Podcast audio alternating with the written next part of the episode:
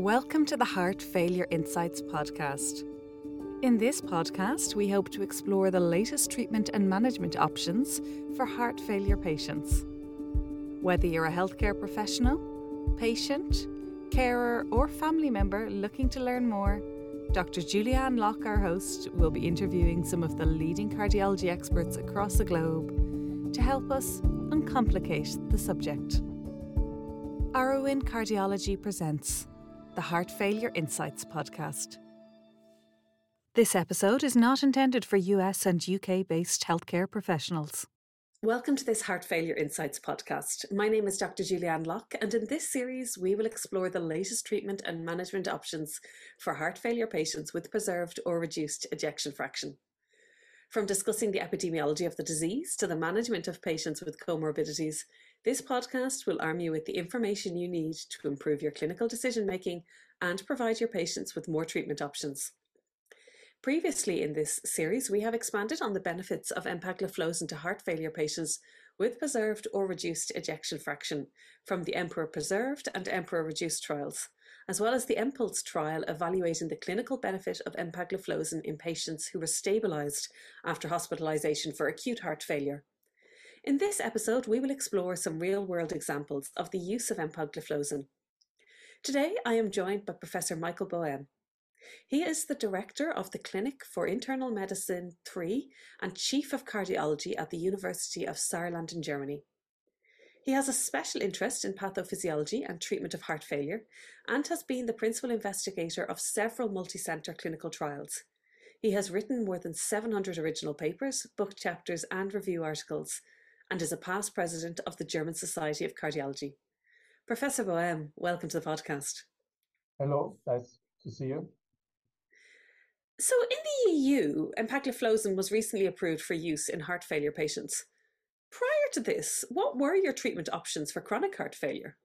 So we had treatment options like the neuroendocrine antagonist, which was, of course, ACE inhibitors or ARNI. Latestly, then we have, of course, diuretics for acute decompensation in uh, volume overloaded patients.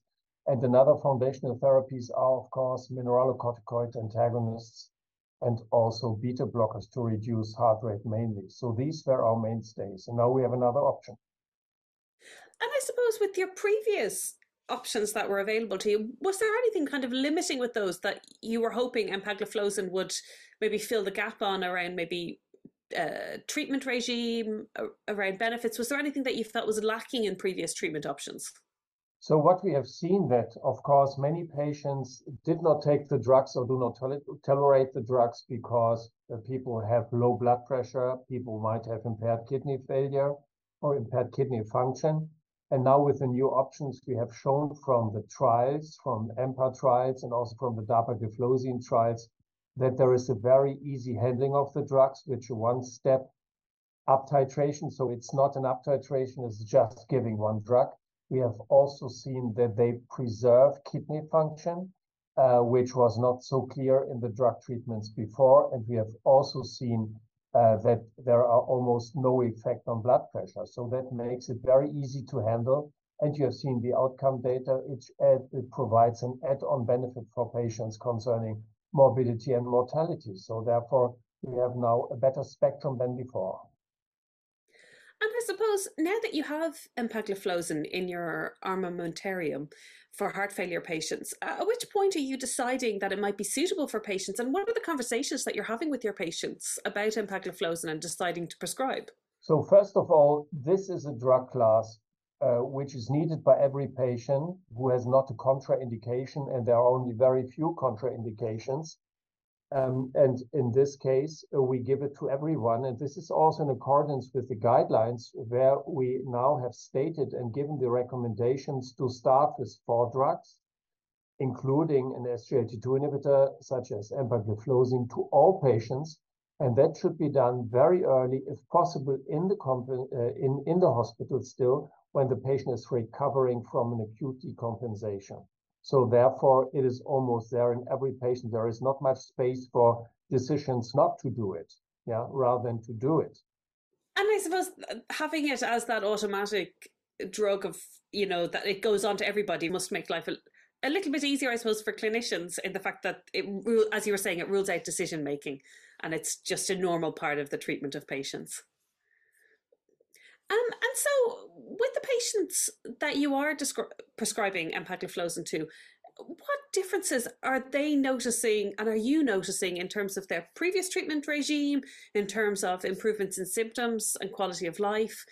I suppose, how are they benefiting from it? And maybe what are you seeing in terms of empowering the patients to manage their own situation?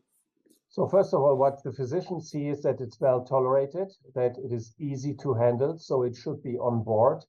And there are rather robust data that the patients feel better. There is an improvement in quality of life with a very well uh, validated instrument, which is the Kansas City Cardiomyopathy Questionnaire. There is also more people who are improving concerning the New York Heart Association class and less people deteriorating. You cannot predict it in the individual patient, but overall, uh, in the overall population, there is a clinical benefit which uh, relates to the patient-related outcomes, which is quality of life, and not only an improvement of hospitalization rates uh, or mortality data. And from your own patients, have you got any specific case studies or specific examples where you've really noticed a patient, I suppose, benefiting from empagliflozin? Yeah, I, am sometimes surprised when the patient is showing up with some residual edema, and when the patient already is on a loop diuretic, and you add an SGLT2 inhibitor, the volume loss, so therefore the reduction of shortness of breath, is particularly important. So these kind of drugs are no not diuretic, but however, they can also reduce the fluid overload. And together with diuretics, it makes a difference because this has been shown by one trial, even started in the hospital after decompensation, that the unloading of the ventricle and the volume unloading in these patients is accelerated. So this is my personal experience, which I think is very impressive. And I suppose treatment of heart failure, I mean, it requires a holistic approach, really. It's not just about uh, drug management. What work do you do within your own clinic? And what does it involve for both patients and yourself? And how do patients benefit from it? So the patients benefit from this holistic approach because one most important thing is to have a look at comorbidities. Every comorbidities have an add-on effect on the poor outcome in heart failure patients.